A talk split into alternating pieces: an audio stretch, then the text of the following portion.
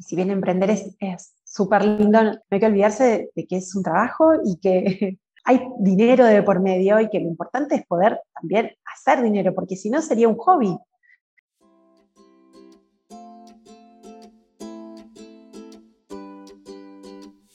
Hola, soy Laura Urzaiz y me encanta hablar de marketing, redes sociales, mindset y todo lo que hay detrás del fascinante mundo del emprendimiento. Me defino como una friki de los negocios, introvertida confesa y amante del buen café. Después de 4 años de altibajos materializando mis ideas, me decidí a crear Yo Emprendedora, un espacio de inspiración, formación y empoderamiento femenino para salir de nuestras cuevas, aprender de las mejores y hacer mucha piña entre nosotras. Piensa en este podcast como tu ratito semanal para desconectar del día a día y reconectar contigo, tu negocio y tu misión. Y si quieres más, entra en yoemprendedora.es. Ahí encontrarás toda la información para apuntarte al club online y los coffee que mando todos los viernes. Sube el volumen que empezamos. Antes de empezar, quiero darle las gracias a Convida por patrocinar este podcast. Convida es empresa líder en kombucha en España y a la cabeza están 2 pedazo jóvenes emprendedoras que no solo han sido capaces de traer a nuestros hogares esta bebida rica en probióticos con numerosos beneficios para nuestra salud y que además, si lo habéis probado, sabéis que está deliciosa, sino que además son un claro ejemplo de trabajo duro y superación personal. Un orgullo sin duda tenerles como patrocinadores de este podcast. Y para nuestras oyentes están ofreciendo un descuento de 5 € en compras superiores a 20 €. Simplemente tenéis que entrar en lnk.convida.com/yoemprendedora. Repito, lnk.convida.com/yoemprendedora. Convida se escribe con K, con M y con V. Y con el cupón Yo Emprendedora todo junto tendréis este descuento de 5 €. Si te animas a probarlo, me encantaría que me escribas por Instagram a @yoemprendedora.es y que me cuentes cuál es tu sabor favorito. Yo cambio cada semana, pero entre mis tops sin duda están el de café, el con bujito y el de piña colada. Muchísimas gracias Convida por apoyar este podcast y ayudarnos a seguir creciendo con contenido de la mejor calidad. Vamos a por el episodio. Buenos días Luciana, ¿qué tal? Bienvenida al podcast. Hola Lau, bueno, muchas gracias por la invitación, es un placer estar en tu podcast. Es un placer por partida doble, esto me gusta mencionarlo porque aunque no ha pasado tantas veces, pero sí que es verdad que hay veces que la tecnología nos falla y esta entrevista ya la grabamos hace una semana o más o menos una semana. Sí. Y entonces por lo que fuera falló, se grabó mal. Entonces te agradezco muchísimo que vuelvas otra vez aquí, que ya sé que tienes el tiempo bastante justo, la agenda muy apretada, pero estar otra vez de nuevo con nosotras para contar y compartir tu historia, de verdad lo valoro muchísimo, valoro mucho tu tiempo y te aseguro que esta segunda entrevista va a salir incluso mejor que la primera. Igualmente la primera fue un placer poder charlar, así que no tengo dudas que esta segunda va a ser igual. Seguro. Bueno, Luciana, pues para las que no te conozcan, vamos a empezar por ahí. Cuéntanos qué es lo que haces, cuéntanos qué es Philosophy y de ahí ya pasamos a tu trayectoria, ¿no? Cómo fuiste dando estos pasitos para crear lo que hoy es una gran empresa donde, estáis haciendo cosas ideales además. Cuéntanos qué es lo que haces y luego ya te hago las preguntitas. Philosophy es una empresa de zapatos, yo diseño zapatos y los vendo en Argentina, vendemos también en Chile, en Uruguay y en Perú. Es como el trabajo ideal, creo que toda mujer desearía poder vivir entre zapatos. Esa es mi vida, vivo entre zapatos todo el año. Uh-huh. Arranqué allá por el 2016. Uh-huh. Perdón, por el 2006, por el 2016 hicimos como un rebranding de la marca, pero arrancamos en el 2006, así que llevan 16 años, si no saco mal la cuenta. Madre mía, 16 años 16 emprendiendo. Emprendiendo. Y 16 años además con el mismo proyecto. Esto es algo que es muy interesante para mí porque veo, escucho muchas historias de emprendedores que después de unos años, aunque empezaron por pasión un proyecto, después como que va decayendo o pues por lo que sea, ¿no? Porque al final queremos hacer zapatos porque nos apasionan los zapatos y te das cuenta que ese proceso a lo mejor de creación de zapatos es el 10% y el 90% es que sí, marketing, que gestión de equipo, cuentas y bueno, toda la parte más administrativa o de gestión de un negocio. Wow, 16 años. Luego te voy a preguntar por esto, ¿no? Por cómo has mantenido la motivación o qué has hecho en esos momentos donde las ganas han bajado un poco. Pero me encantaría saber, Luciana, 2006 empezaste. ¿Qué estabas haciendo entonces? ¿Cómo era tu vida? Para el 2006 teníamos un negocio de ropa en ese momento, un comercio que vendía ropa. Teníamos una pequeña sociedad con mi pareja, que hoy es mi marido, después de un montón de años. Y la hermana de mi marido y una persona más. Tuvimos un tiempo, la verdad que fue una hermosa experiencia, una experiencia muy linda, y empezamos a poner varios locales, de esos locales. Esto fue anterior al 2006. Y llegó un momento que queríamos abrir un cuarto local, un cuarto negocio. Pero queríamos cambiar el rubro, no queríamos seguir con la ropa, habíamos pensado poner un rubro diferente. Entonces ahí a mí se me viene a la mente, yo quería poner, creo que desde que era chiquita, soñaba con tener un negocio de zapatos. Entonces ahí se lo propongo al resto de la sociedad. Todos desconocíamos. Era un rubro nuevo, era empezar a tratar de entender cómo era este nuevo negocio, porque si bien son por ahí negocios que tienen algo en común, como por ejemplo la moda, las temporadas, un tipo de consumo que es por ahí similar, pero bueno, en la práctica es totalmente diferente, es muy diferente. Entonces, bueno, ahí arrancamos como una sociedad. Y la sociedad duró 6 meses, porque mis socios dijeron, no, esto a los 6 meses dijeron, esto es re difícil, porque la realidad es que el rubro del calzado, la fabricación del calzado, es un poco difícil. No es tan sencillo por ahí como lo textil. Entonces dijeron, no, chicos, nosotros no queremos saber más nada. Les vendemos, si quieren vendemos nuestra parte o se lo vendemos a otra persona, y ahí fue mi oportunidad, dije, yo compro la parte de ustedes y el negocio queda íntegramente mío. Mi marido me apoyó al 100%, me dijo, si vos querés, dale para adelante, yo te apoyo, te acompaño, y ahí arrancamos en 2006, a los 6 meses de haber puesto este negocio con otros socios, decidimos dejarlos para nosotros solos, y ahí empezó un nuevo camino.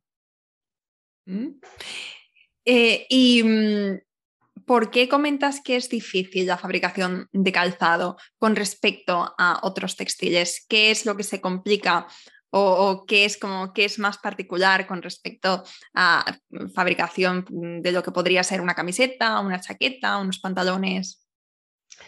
De por sí ya la confección del zapato lleva muchas partes, lleva mucha mano de obra, desde el diseño hasta la puesta, hasta el armado del zapato. Realmente es un proceso en el que se involucran muchas cosas, muchos insumos, muchas personas, y bueno, eso lo hace que sea un poco más difícil, tiene un poco más de tiempo, o sea, el calzado no se fabrica con la rapidez con la que se fabrica un textil, o a lo mejor algo sencillo como una camiseta.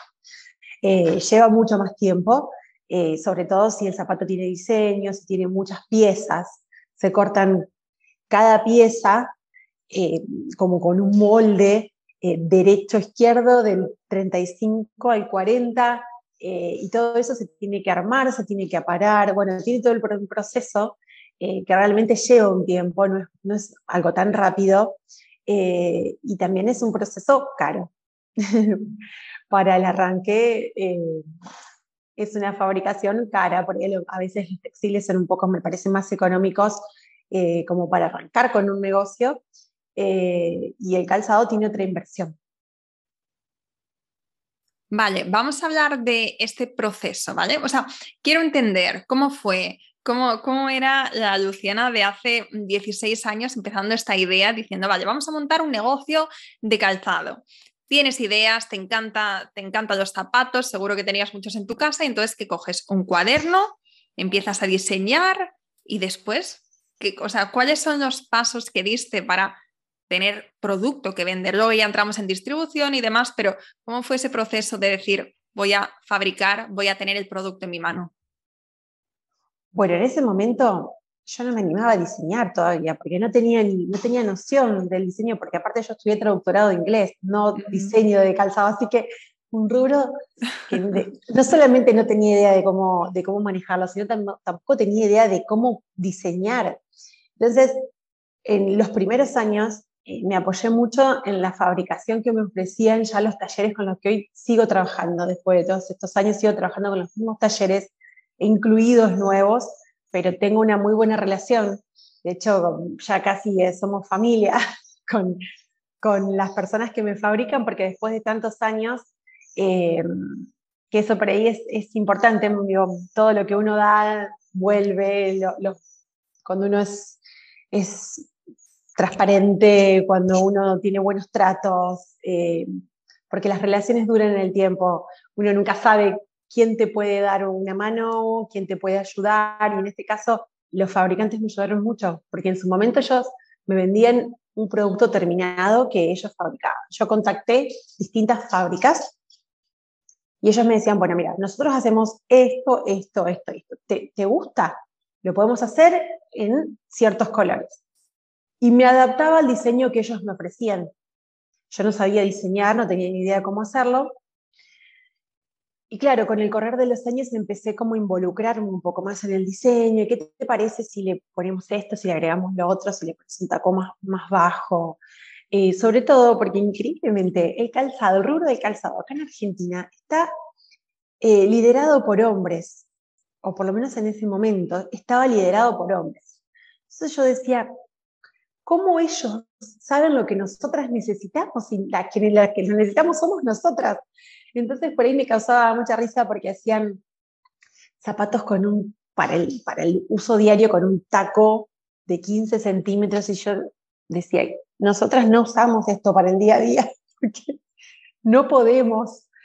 Y ahí empecé a involucrarme y me empezaron a dar un lugar, un espacio, hasta que llegó un momento después más o menos de 10 años de un poco aceptar el producto que ellos me proponían y un poco ir cambiándolo y agregándole cosas, decidí arrancar con mi marca. Ahí fue como que dije, bueno, a ver, si estoy colaborando y los productos se venden bien y no solamente le gustan a la gente, a mis compradores les gusta, a mis clientes les gusta, a otros clientes que mis fabricantes tienen también les gustan, entonces, bueno, me voy a animar. Y ahí fue que me decidí a arrancar con un diseño propio. Y ellos me ayudaron muchísimo. Qué interesante porque se puede empezar así también.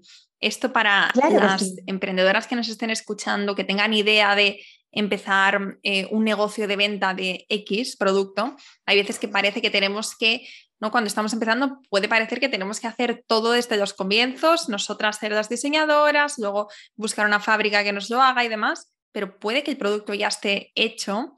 Y tú pues puedes empezar por ahí, ¿no? Creando tu marketplace, saliendo a buscar gente, trabajando el marketing, la comunidad, que ya es un trabajazo de por sí. Y cuando ya has validado, cuando ya tienes esa marca, entonces puedes ir introduciendo ya de una forma más orgánica y con menos riesgo para ir expandiendo, para ir creciendo tu negocio. Que eso es lo que hiciste tú y de una forma muy... Porque ¿cuándo has dicho que empezaste a introducir tus propios diseños? Y más o menos al año y medio, 2 años de haber comenzado con el negocio, ya empecé como a involucrarme en la fabricación, en el diseño. Poco a poco me fui poniendo cada vez más ducha, aprendiendo, y a los 10 años de haber comenzado fue cuando me animé recién a alargar mi marca. Uh-huh. Pasó bastante tiempo, pero creo que no hay nada que la experiencia no pueda enseñarnos. Por eso, obviamente, el estudio es esencial, pero la experiencia yo siempre digo, hay que arrancar, después sobre la marcha uno se perfecciona, se va siendo conocedor del tema. Pero la experiencia es lo mejor que nos puede pasar. Totalmente, completamente. Vale, entonces, nos has contado que así empezaste, estos fueron los primeros pasos, y después como a mitad has dicho que hiciste pues un cambio, ¿no? Un cambio en tu marca, que hubo como una revolución interna. Háblanos un poquito de esto. Y bueno, cuando decido largar con mi marca, nosotros vivimos yo vivo en una ciudad chica, en una ciudad que está cerca de Buenos Aires, que es la provincia más importante de Argentina. Está cerca, pero no está en Buenos Aires. Entonces, para poder alcanzar a mayor cantidad de nuestro público objetivo, necesitábamos estar en un lugar donde tuviésemos mayor cantidad de este público que nosotros nos compraba y nos miraba. Cuando viene este auge de las redes sociales, e inclusive nos empiezan a preguntar por redes sociales a dónde estábamos, si hacíamos envíos. Bueno, ahí dije, bueno, tengo que armar mi marca y tengo que ponerla online. Tiene que ser una marca que pueda llegar a todo el país, ya que no estoy en el centro neurálgico, en la ciudad más importante del país, donde puedo llegar a tener más clientes. Tengo que captar estos clientes y aprovechar las redes que me daban conexión con el resto del país. Argentina es un país muy extenso, muy extenso. Hay miles de kilómetros desde el norte hasta el sur, y realmente que nos escribiera una chica de Puerto Madryn, de la Patagonia, de las Cataratas, bueno, era como que nos abrió un nuevo panorama. Nos dimos cuenta que había un mercado al que podíamos acceder, pero necesitábamos estar online para poder acceder a ese mercado. Entonces ahí fue cuando hice un rebranding de la marca y salimos a vender online, que fue también otro proceso distinto, pasar del negocio, primero empezar un negocio del que no teníamos certeza, bueno, como cualquier negocio, calculo, cómo iba a funcionar, sobre todo porque en ese momento en Argentina era muy nuevo el comercio online. Los que lo estaban implementando eran marcas muy grandes, nosotros éramos una pyme, y realmente tampoco teníamos la seguridad de si la gente compraba zapatos, sobre todo por el tema de no poder probárselo por internet. De ahí fue cuando arrancamos, dijimos, bueno, vamos a probar. También descubrimos que era un negocio que tenía la barrera de entrada baja, porque realmente no se necesita una gran inversión para poder poner un negocio online. Nosotros ya el negocio estaba montado, con su depósito, con su orden, con gente, computadoras, entonces no teníamos que arrancar de cero, montando todo desde cero, sino que teníamos que adaptar un negocio físico a un negocio digital. Y ahí fue cuando arrancamos junto con el rebranding, con la explosión de las redes, salimos ahí a vender online. ¿Y de qué año estamos hablando? 2015. 2015, que efectivamente fue el momento en el que todavía estaba bastante verde la compra del online, pero ya se veía como una oportunidad, ¿no? Como que se iba hacia allá.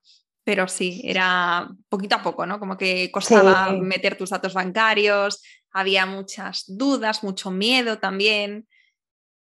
O sea, sí, de hecho, en 2015 empiezo a trabajar para poner el sitio online activo. Me llevó tiempo, porque en ese momento inclusive encontrar un diseñador web, encontrar a alguien, un programador, me resultaba, no conseguía, no encontraba, no daba con alguien que me pudiese hacer ese trabajo, hasta que me llevó más o menos un año poder ponerle el sitio activo, porque aparte me acuerdo cuando lo largamos, hicimos como una pequeña fiesta de inauguración y se cayó el sitio, nadie podía comprar. Así que estuvimos como un mes para después poder solucionarlo, pero no fue fácil, pero pudimos. Vale, entonces pasa esto, ¿no? Como esta transición del físico a también implementar el online, empezar como a ver qué hay ahí, qué oportunidad de mercado hay, porque la había, por supuesto. Para ir al presente y luego seguir en el pasado, pero ahora mismo, en el punto actual en el que estáis, ¿qué porcentaje de vuestras ventas son online? Y nuestro negocio pasó de ser un negocio 100% físico a ser un negocio 90% digital y 10% físico. O sea, la transformación fue casi total. Total, sí. ¿Y en cuestión de cuánto tiempo este cambio? Y en cuestión de prácticamente un año. Fue increíble. Wow. Fue increíble. Yo me acuerdo cuando logramos ponerle el sitio activo, que me lo pusimos, después se cayó que no sabíamos, no le encontrábamos el error, no lo podíamos activar, y después cuando lo logramos, me acuerdo que mi expectativa era vender, yo decía, bueno, con que vendamos esta cantidad X de pares, o sea, que era como insignificante, en todo un mes yo estoy conforme, porque era como una prueba, la verdad que no teníamos idea si iba a funcionar o no. Y me acuerdo que el día que lo pudimos poner efectivamente activo, eso se vendió en el primer día. Lo que yo calculaba vender en un mes se vendió en un solo día, en el primer día. Y ahí es como que se me encendió una alarma, porque digo, a ver, ¿esto es real? O sea, ¿esto está pasando realmente? Porque superó el primer día mis expectativas, y el segundo más, y el tercero más. Y fue como un crecimiento demasiado rápido, muy de golpe. Tuvimos que contratar gente más rápido, porque la realidad es que en ese momento éramos mi marido, yo y una persona más. Entonces, en ese momento necesitamos enseguida al mes una persona más para integrar en el equipo, que nos empezara a ayudar, y así fue el crecimiento.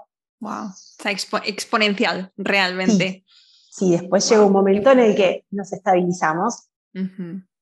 Después de unos 5 años, es como que, bueno, a ver, nos estabilizamos, empezamos a pensar en otras estrategias no tan urgentes, no para cubrir por ahí tanto lo urgente que surge cuando un negocio empieza y explota rápido.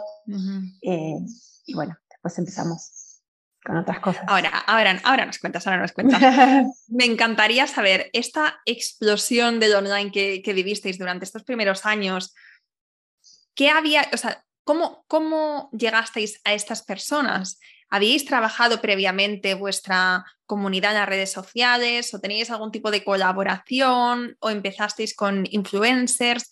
¿Cuál fue la estrategia y cuál fue el motivo, aparte, obviamente, del zapato? Que si tuvisteis tantas ventas es porque el zapato gustaba mucho, los zapatos, pero el mayor reto de los emprendedores es ponerse delante de sus clientes potenciales y haber creado esa confianza previa para que la gente después esté dispuesta a comprar. Y más en esos momentos en los que era como, daba mucha más respeto comprar online. Entonces, mi pregunta es, ¿cómo conseguisteis trabajar esa confianza y llegar a tantas personas para que en el momento del online explotase?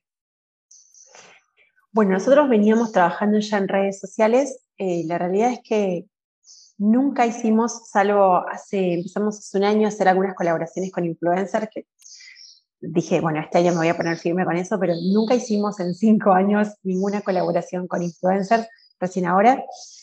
Yo creo que siempre fuimos muy conscientes de que el post-venta para nosotros, el ayudar a un cliente desde el comienzo de la compra y después estar presentes en el postventa era muy importante.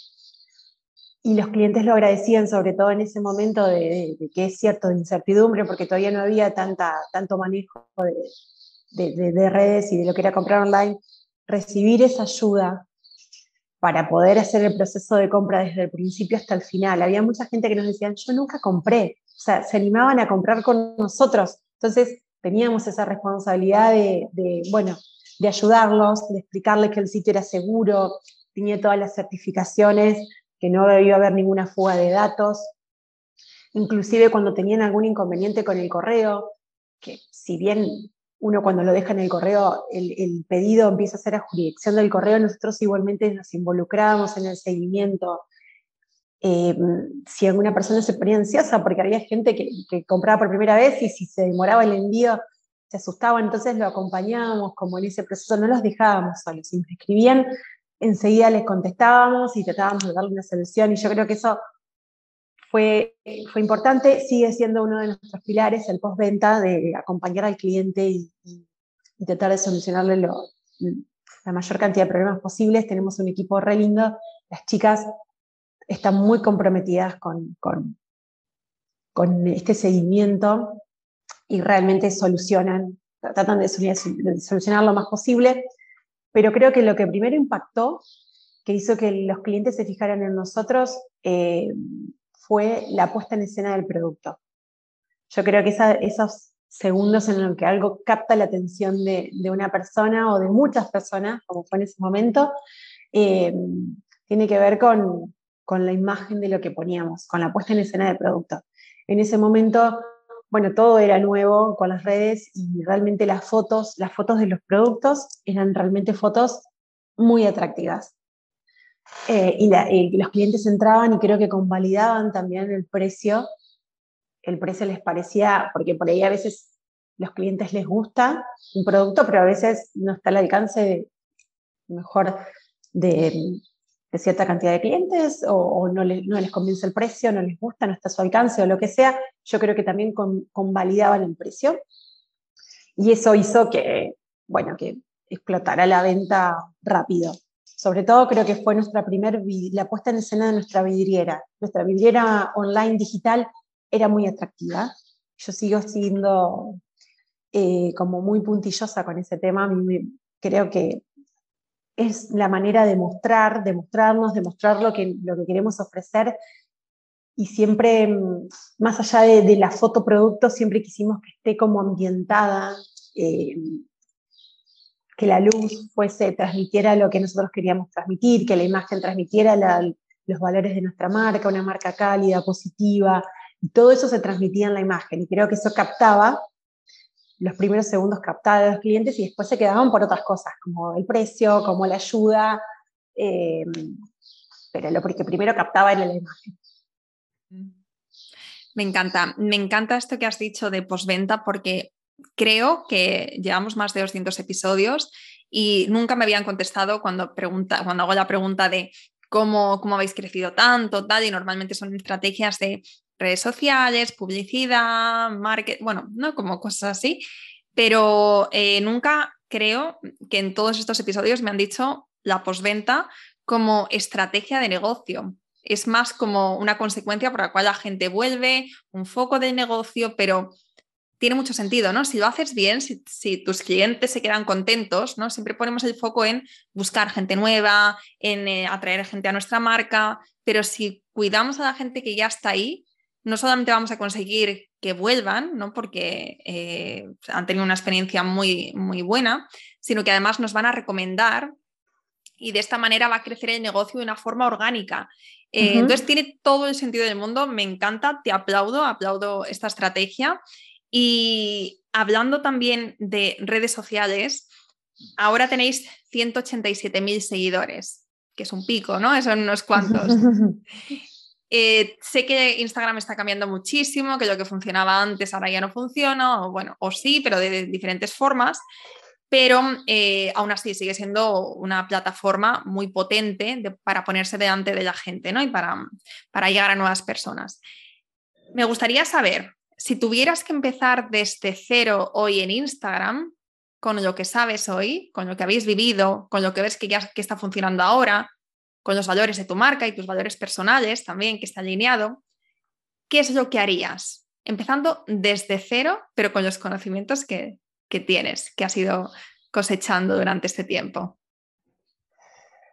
Bueno, la red cambió tanto desde que arrancamos. El impacto que por ahí se puede tener en este mar de personas que es Instagram, que creo que en su momento había, pero era a lo mejor una red social de personas y no tanto de empresas y de emprendedores, y ahora, bueno, está lleno.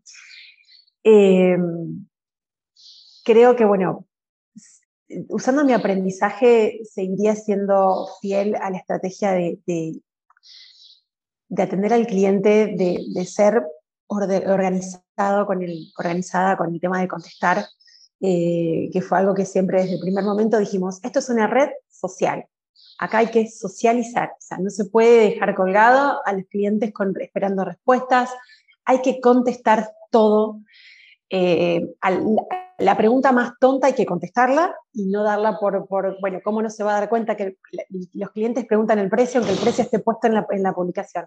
No importa, hay que volverlo a contestar. Yo creo que basándome en mi experiencia, seguiría reforzando eso. Seguiría usando mucho las redes para generar comunidad, para entablar conversación con los clientes. Yo me respaldo mucho en ellos, en ellas, porque somos un 99% mujeres en nuestra comunidad. Me respaldo mucho para la producción de las colecciones. Realmente les consulto, porque es una comunidad formada por gente que quiere estar. Nosotros nunca compramos seguidores, lo que sí hicimos fue pautar publicidad a los productos. Eso hizo que atrajéramos clientes, por eso clientes se quedaron porque les gustaba la marca. Entonces, hoy me encuentro con que pongo una encuesta o tiro una pregunta o consulto sobre algún color, si les parece bien que fabriquemos zapato en tal color, y tengo una respuesta genuina. Entonces, realmente apoyarme en la comunidad me simplifica, porque uno por ahí se enamora del producto que quiere hacer, pero resulta que del otro lado, eso por ahí es muy importante. Creo que para las emprendedoras que recién arrancan, apóyense en su comunidad de Instagram, porque por ahí uno se larga a invertir, a fabricar, un producto que a uno le encanta y que está perfecto, porque yo creo que hay que hacer cosas que a uno le convenzan primero que todo, porque si no, no creo que no tendría tanta emoción y tanto corazón lo que hacemos, pero está bueno validarlo con los clientes, con la comunidad, para ver si realmente ese producto del otro lado tiene demanda. Y creo que seguiría usando las redes para lo que estoy usando, y bueno, en cuanto a lo que es puesta en escena, me apoyaría en los videos. Ya sabemos que lo que está traccionando son los videos, y bueno, haría un poco más de eso. Pero yo creo que cuando uno genera una comunidad fuerte, más allá, genuina, con identidad propia, que transmita lo que uno realmente quiere transmitir, los seguidores continúan y se involucran y se sienten parte. Esto que acabas de decir, el sentirse parte de una marca, el que tú hagas una pregunta, pero que sepas que no es una pregunta que estás haciendo en stories para subir tu engagement, para subir la visibilidad, sino que realmente tienes en cuenta las respuestas de tus seguidores para crear ese producto. O sea, sentirse valorado por una marca, eso es al final, aparte de que te hace muy humano, te hace ser una marca muy humana, te hace, y bueno, y te facilita el proceso, porque no tienes que saber todo, no tienes que tener todas esas respuestas, pero qué mejor que contestarles a ellos. Luego también, visto desde una perspectiva más de estrategia de negocio, tiene todo el sentido del mundo. Lo que decíamos antes de generar confianza, como marca para que nos quieran comprar. Eso es difícil de hacer y muchas veces no nos paramos a pensar que realmente, pues si nos dejamos de tanta estrategia, de tanta floritura y lo hacemos desde una perspectiva muy humana, pensando, mira, yo como Luciana, si tuviera aquí delante a Pepita, que es mi cliente, ¿qué haría para que se sintiera bien, para que se sintiera parte? No tenemos que pensar en tanto, no tenemos que complicarnos la vida. Hay veces que, bueno, pues hay cosas que podemos probar y que pueden darnos resultados, pero muchas veces lo más orgánico, lo más humano, lo más sencillo, la vía más directa, es la que mejores resultados da. Y también gusta mucho, ¿no? Porque da esa transparencia también de negocio, de vale, esto es una marca de zapatos, está fundado por Luciana, me escucha cuando están creando, tiene en cuenta mi opinión, cuando compro un producto, después están detrás para ver qué tal la experiencia, para si tengo cualquier problema, si quiero hacer una devolución, y hace que ese proceso de querer comprar, esa toma de decisión, sea casi inmediato, decir, ¿por qué no lo voy a hacer? O sea, el miedo, toda esa duda, la incertidumbre de comprar online, eso ya automáticamente se desvanece, y simplemente es, quiero comprar porque me encanta el producto y además tengo una conexión, tanto con la marca como con la persona que hay al otro lado, como es en tu caso, que al final has hecho una marca, pero al mismo tiempo tu marca personal está muy presente en esta marca, ¿no? Se te conoce, se ve tu esencia, tu personalidad. ¿De qué forma ¿de qué forma, digamos, apareces tú en redes y lo usas también como altavoz? ¿Y hasta dónde compartes? Porque es verdad que hay veces que podemos compartirlo todo desde que nos levantamos, nuestro desayuno, nuestros amigos, pero ¿dónde pones tú los límites de lo que tiene sentido para ti compartir y lo que ya no, lo que es tuyo y solamente tuyo? Y es un límite muy finito. Desde el comienzo estuve yo mostrándome a la marca, siendo un poco la cara visible de la marca, primero por necesidad, porque realmente era la modelo, la que armaba el set de la foto, y faltaba sacarme la foto yo también, y era el combo completo, porque no podía realmente contratar a otra persona para que hiciera la comunicación. Y después le fui encontrando, creo que desde el principio fui encontrando un lugar, la verdad que lo empecé a disfrutar, y empezó como un poco a mezclarse esto de la marca personal con la marca del zapato. Pero creo que siempre tuve presente, yo por ejemplo no soy muy activa a nivel personal en las redes sociales, y me cuesta mucho compartir lo íntimo, esta cuestión de compartir cada minuto, cada cosa que hago, me cuesta. Siento que si comparto algo personal, tengo que después, obviamente cuando las clientas me contestan, tengo que darles una devolución, tengo que contestarles, tenemos que generar una conversación, y realmente cuando lo hago, trato de hacerlo, cuando es algo personal, trato de hacerlo siempre pensando en tomarme el tiempo después para poder contestar, para poder dar una respuesta, y si surge una conversación, que fluya, que podamos charlar.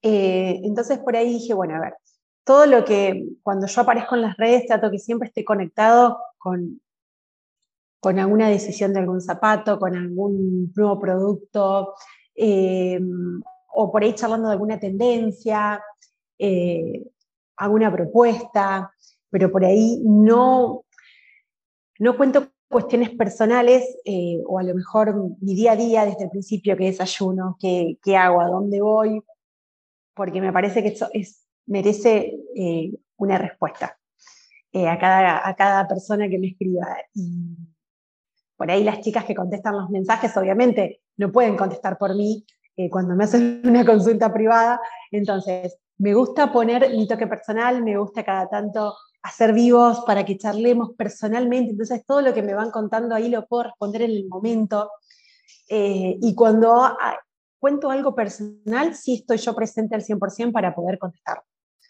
Después, lo que tiene que ver con el zapato, con la moda, por ahí es un poco más efímero, entonces sí, salgo, cuento, charlamos, pero es una cuestión por ahí como más relacionada a la empresa, a lo que hacemos. Claro. Me gusta estar para generar una conexión, para contarles un poco que soy yo, que hay una persona del otro lado que diseña, que hace, que a veces tiene problemas con la fabricación, contarles cuando un producto que a lo mejor me ayudaron a armar se vendió bien, contarles, mostrarles cómo va quedando, algo que a lo mejor entre todas fuimos armando, porque me ha pasado de decirles, ¿gusta? No sé, este cuero o este cuero, le ponemos un moño o no le ponemos, y me gusta después mostrarles cuando el producto está por terminar, o cuando lo tenemos casi listo, y preguntarles la opinión, a ver si les gusta, si no les gusta. En ese sentido me gusta estar en las redes. Sí. Yo creo que al final también, aparte de que tiene que estar alineado con nuestra forma de ser y no simplemente hacer las cosas porque nos han dicho que funciona o porque mira, menganita, que tiene una marca personal súper potente y además está enseñando todo y entonces tú te fuerzas a hacer algo que realmente no está en conexión contigo. Eso es muy difícil de sostener, siempre lo decimos por aquí. Hay que encontrar el equilibrio perfecto entre lo que tú quieres mostrar tu faceta personal, pero que esté también en coherencia con la marca, ¿no? Y encontrar como que luego ese equilibrio puede ir cambiando, ¿no? Puede haber épocas en las que estás más hacia afuera y otras en las que estás más hacia adentro y no se ve tanto de Luciana. vamos a hablar de... Vamos a hablar de los retos, de las dificultades que se tienen, que has tenido durante estos años, de momentos así más complicados que hayas tenido y de qué aprendizajes te llevas de esto. Porque 16 años con esta marca son un montón. Al principio te decía, te aplaudo también por el hecho de haber seguido, de haber perseverado, de no haber virado a otras cosas, porque esa tendencia del emprendedor de empezar cosas, esa también es peligrosa. Cuéntanos cuáles dirías que han sido tus principales dificultades, obstáculos durante este camino y qué te llevas o cómo lo has superado.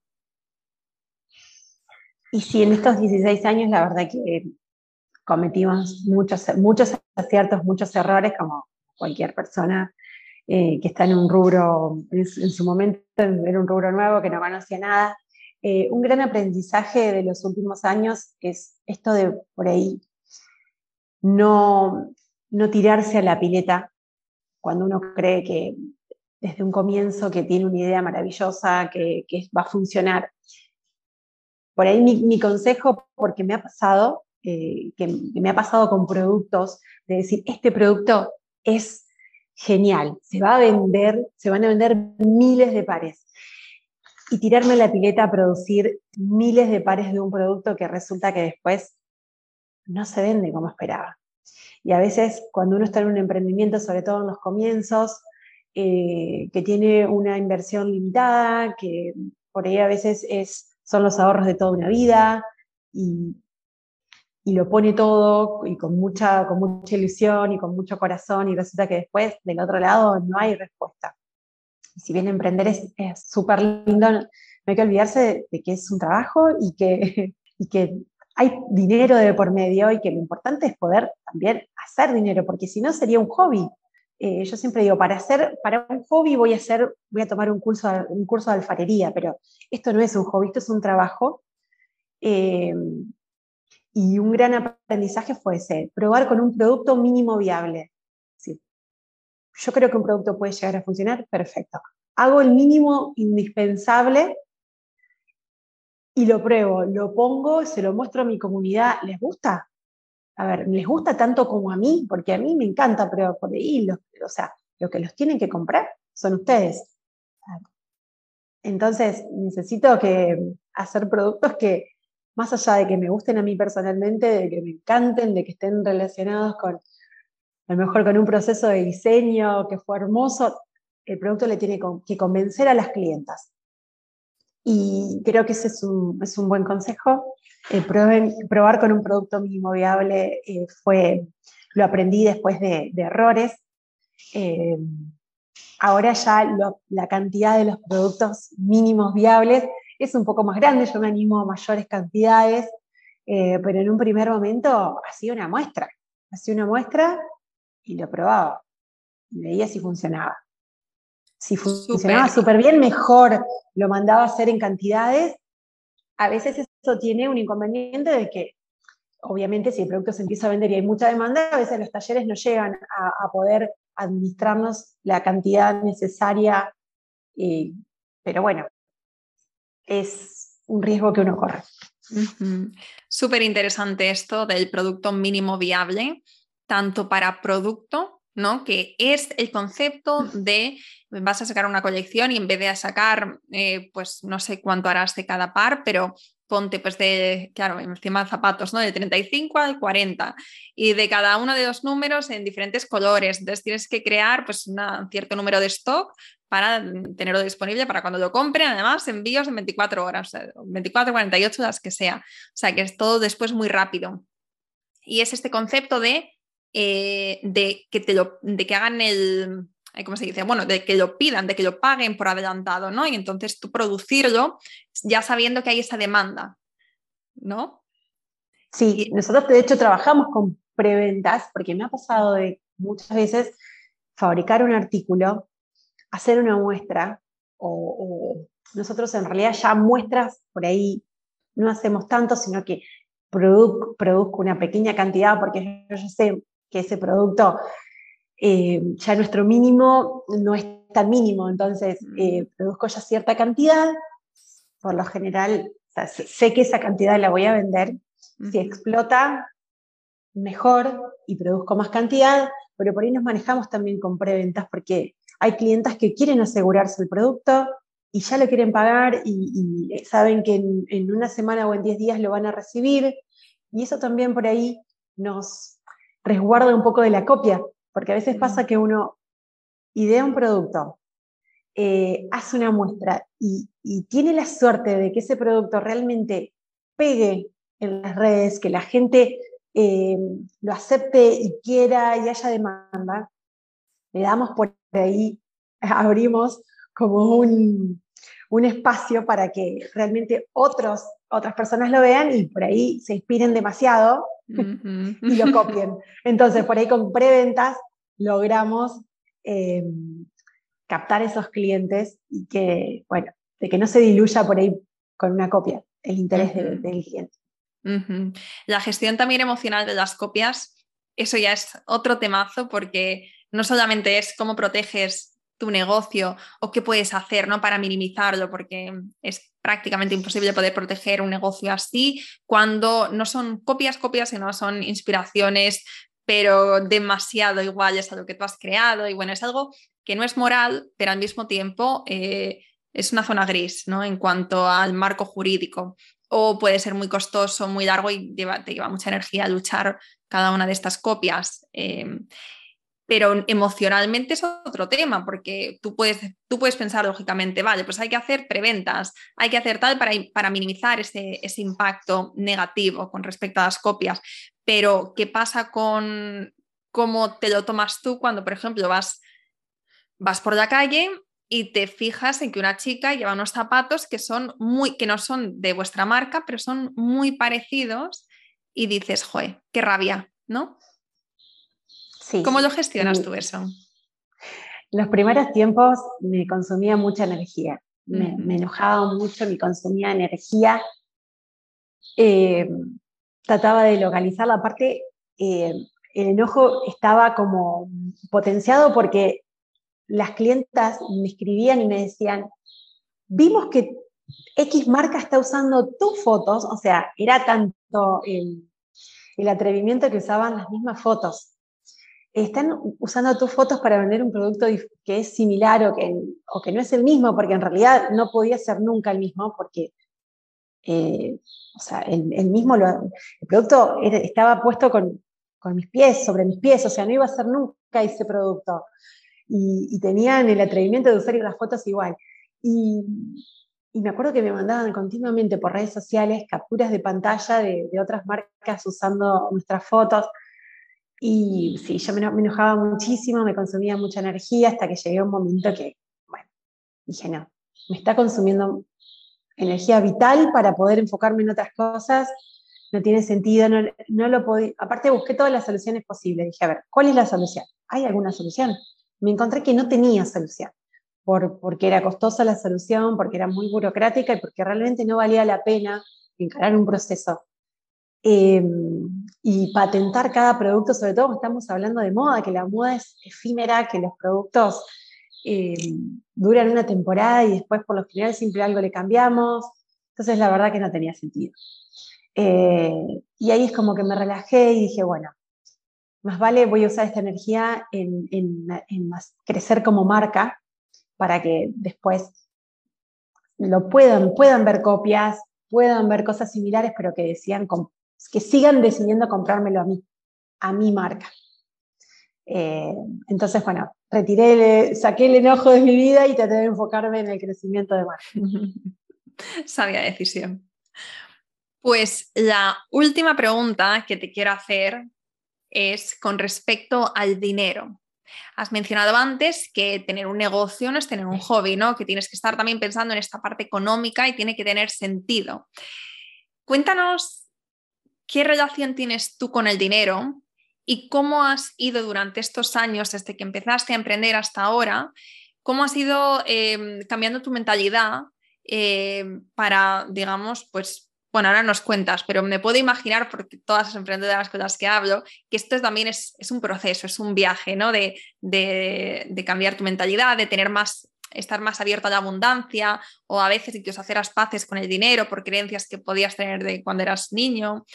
Entonces, háblanos de este proceso y de qué relación tienes actualmente con el dinero, cómo percibes tú el dinero. Bueno, te imaginarás que viviendo en Argentina nosotros tenemos todos los días un cambio diferente a nivel económico. Nos levantamos y no sabemos qué juego estamos jugando. Es como una nueva partida de un nuevo juego. Realmente es un nuevo problema cada día, es increíble. Entonces, creo que mi relación con el dinero no solamente fue cambiando, sino que como que se fue ablandando, como que es una relación flexible. Entiendo esta cuestión de que, bueno, es como un juego. No me apego demasiado, trato de no apegarme y no estar pensando, ya no es una relación de miedo. Al principio era una relación de miedo con el dinero. Miedo de que no se vendan, miedo de que no alcance para pagar los sueldos, miedo que el producto no guste, que no pueda volver a invertir, miedo. Y poco a poco, después de muchos años, después también de terapia, porque uno va charlando todas estas cuestiones del emprendimiento, las voy charlando con mi psicóloga, que me va ayudando, que me va ayudando a descubrir dónde están las trabas. Es como que me he ido animando, me he ido soltando, y la relación fue cambiando. Creo que es una relación más flexible. Entiendo que a veces no es todo ganar-ganar, a veces hay temporadas mejores, temporadas peores. Trato de ver como una imagen más completa y no enfocarme en el momento. Yo digo siempre que el árbol no tapa el bosque. Entonces a veces pasa que tomamos una mala decisión, y esas malas decisiones en los emprendimientos obviamente que siempre afectan en lo económico, sea porque a lo mejor no sé, hicimos demasiado de un producto que no se vendió, o no sé, o hicimos una estrategia de marketing que no sirvió, o lo que sea que hagamos, siempre influye en lo económico, pero trato de no verlo, de no verlo como algo puntual, como algo aislado. Bueno, a ver, veamos todo el contexto, seamos más flexibles. A lo mejor este es un momento complicado, pero seguro va a pasar. Y mi relación con el dinero cambió en ese sentido, menos temerosa y un poco más flexible. Me encanta lo que has dicho también de los ciclos, de que son etapas, que hay momentos, que puedes tener un mal lanzamiento, puedes tener una mala época, tampoco es siempre crecimiento, ¿no? El negocio no está constantemente subiendo, sino también hay momentos incluso de bajada o de estabilidad, y ver cómo es que nosotras al final como emprendedoras y como fundadoras y visionarias, ¿no? CEOs, llámalo X, tenemos que también coger perspectiva, que es muy difícil cuando estás dentro y sobre todo cuando tienes ese apego con tu negocio, porque es algo muy personal. Pero conseguir esa perspectiva de ver el global, ver la visión, ver lo que se ha conseguido, mirar al pasado, mirar al futuro y mirar al presente, eso es al final a lo que tenemos que aspirar, ¿no? De decir, si quieres tomar buenas decisiones, no puedes basarte en el miedo del presente o en la incertidumbre o en lo bien que ha ido un lanzamiento incluso, ¿no? Sino que tenemos que ver la visión global y en base a eso ya, pues actuar. Y también yo creo que es una forma también de ser buenas líderes, de estar en contacto con nuestras clientes, de, digamos, hacerlo todo bien en una perspectiva 360, coger perspectiva y en base a eso, en base a lo que vemos en el pasado, presente y futuro, ir tomando decisiones. Uh-huh. Exactamente, y trabajar con los números. Digo, porque a veces los emprendedores somos un poco distantes o ariscos, o sea, ponemos a trabajar con en este aspecto que creo que a la mayoría no nos gusta, uh-huh. Nos da como un poco de resquemor y siempre, o por lo menos a mí me pasa, siempre optando por enfocarme en los procesos creativos, que obviamente son los que más me gustan, y los números, ponerme con los números es lo que menos me gusta, pero armé un equipo de trabajo con administradores de empresa, con contadores, con el que tengo reuniones seguido, y donde aprendo y pregunto, y realmente hay que ponerse con los números, hay que ponerse por más que no nos guste, tenemos que ponernos porque es una gran responsabilidad y no se puede dejar así para último momento. Hay mucho aprendizaje, uno puede tomar mejores decisiones. Creo que es muy importante. Sí, sí. Incluso para hacer aquí un matiz, muchas veces, tanto si las cosas van mal como si van bien, es verdad que los números como que tienen esa energía y que puede darnos como un poquillo de respeto, de pereza, de lo que sea, pero tomamos peores decisiones cuando no sabemos cuál es la realidad.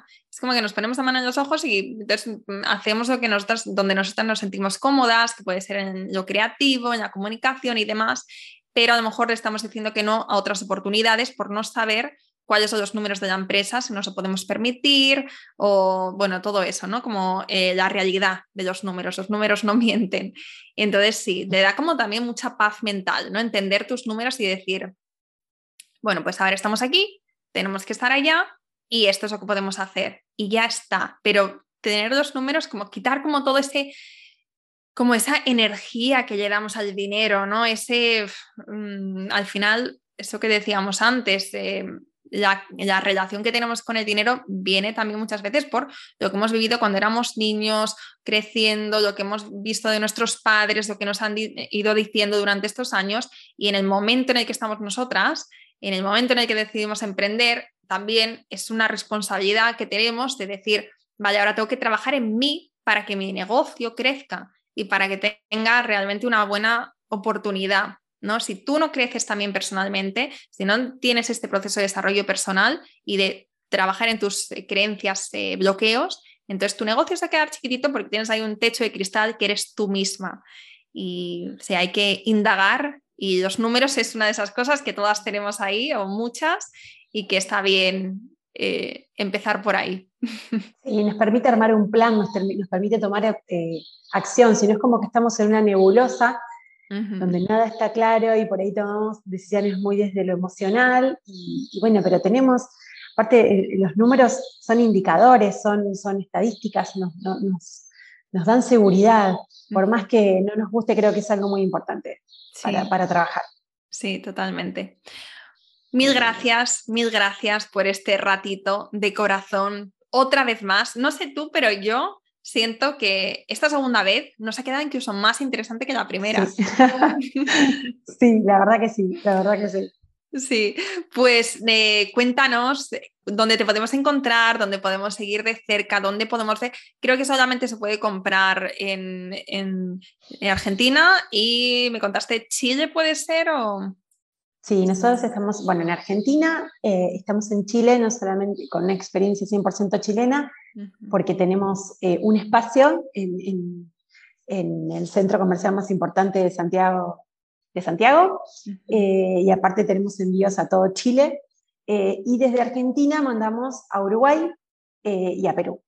Vale, perfecto. Nos pues pueden encontrar nuestra comunidad. www.philosophy.com.ar. Vale, Philosophy, que también es un poco difícil de pronunciar. De deletrearlo, sí. Bueno,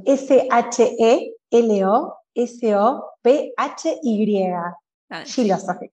Philosophy. Si de todos modos estáis conduciendo, estáis haciendo alguna cosa y no podéis escribirlo, lo vamos a dejar en las notas del podcast.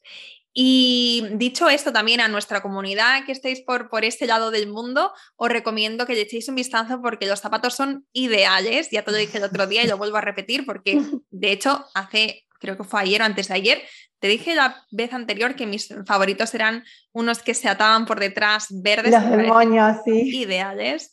Pero he visto que habéis sacado otros ahora que, no sé, estoy ahí decantándome. Bueno, no estáis en España, pero yo tengo ahí un viajecito próximamente. Y sí, no sé si Argentina, pero Chile sí. Entonces, sabiendo que estáis en ese centro comercial, pues ojalá pueda ir, porque de verdad, una maravilla. Simplemente digo eso, que si estáis por esas tierras lejanas, que le echéis un vistazo porque es todo monísimo. Bueno, muchas gracias. A ti, y gracias de corazón por estar otra vez por aquí, y gracias a todas por quedaros hasta el final. Nos escuchamos la próxima semana. Espero que te haya gustado este episodio y si es así, me encantaría que dejaras una reseña en iTunes, en iVoox o en la plataforma que escuches tus podcasts. Esta es la mejor manera que tienes de apoyar el podcast y su continuidad. Muchísimas gracias por quedarte hasta el final y seguimos la próxima semana.